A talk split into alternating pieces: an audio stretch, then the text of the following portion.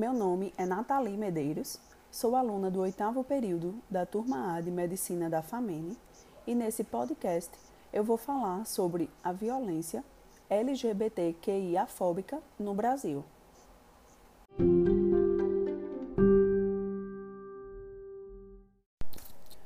Podemos iniciar buscando entender o significado da sigla LGBTQIA considerado um movimento político e social de inclusão de diversas orientações sexuais e identidades de gênero.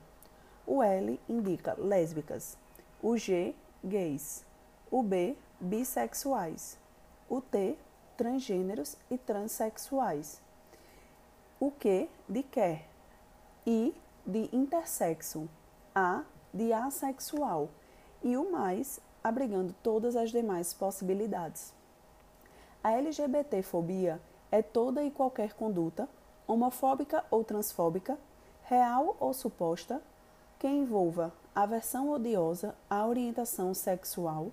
ou à identidade de gênero de alguém, por traduzir em expressões de racismo compreendido em sua dimensão social, e foi enquadrada como crime de racismo. A violência LGBTQIA-fóbica pode ocorrer em diversos espaços. Como apontam dados do relatório do grupo Gay da Bahia, esse tipo de violência ocorre em diversos espaços, sendo eles o espaço público, no âmbito institucional, mas ocorre principalmente no âmbito familiar e doméstico. Em 2019, por dados do relatório, sabe-se que 35,55% das mortes de pessoas LGBTQIA+, ocorreram na residência da vítima, enquanto 21,58% ocorreram em vias públicas. Esses dados corroboram com dados obtidos entre 2015 e 2017 pelo Sistema de Informação de Agravos de Notificação, o SINAM que apontou a escola como o terceiro local onde ocorrem mais casos de LGBTfobia dentro da faixa etária de 10 a 14 anos. De acordo com o Sistema Único de Saúde, através de dados do SINAM, entre 2015 e 2017, mostrou que a cada uma hora um LGBT é agredido no Brasil. Entretanto, Segundo o Atlas da Violência 2020, produzido pelo Instituto de Pesquisa Econômica Aplicada, o IPEA, a escassez de indicadores ainda é um problema central, que precisa ser superado a partir da inclusão de questões relativas à identidade de gênero e orientação sexual nos censos oficiais, e, ainda, inclusão de variáveis para se aferir esse tipo de violência nos registros de ocorrência policial. A Associação Nacional de Travestis e Transsexuais, o ANTRA, apontou que, durante o período de pandemia,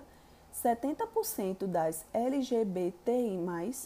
cumprindo isolamento social junto a familiares, acabaram sendo vítima de algum tipo de violência, sem ter espaço a quem recorrer,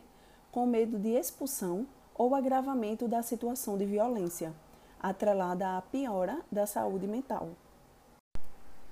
Não há dúvidas de que os que mais sofrem com a violência são aqueles que, além de se identificarem como LGBTQIA, encontram-se em situação de vulnerabilidade por outros fatores, como, por exemplo, a pobreza, a origem étnica, a falta de acesso à educação ou necessidades especiais.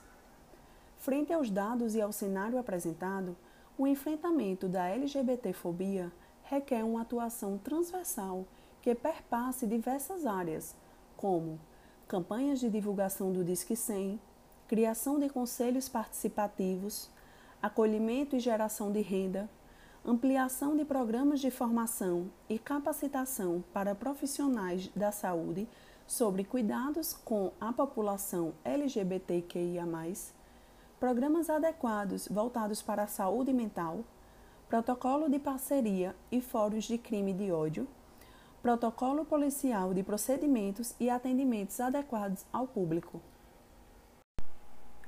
Esse foi o nosso episódio sobre violência LGBTQIA. Até logo!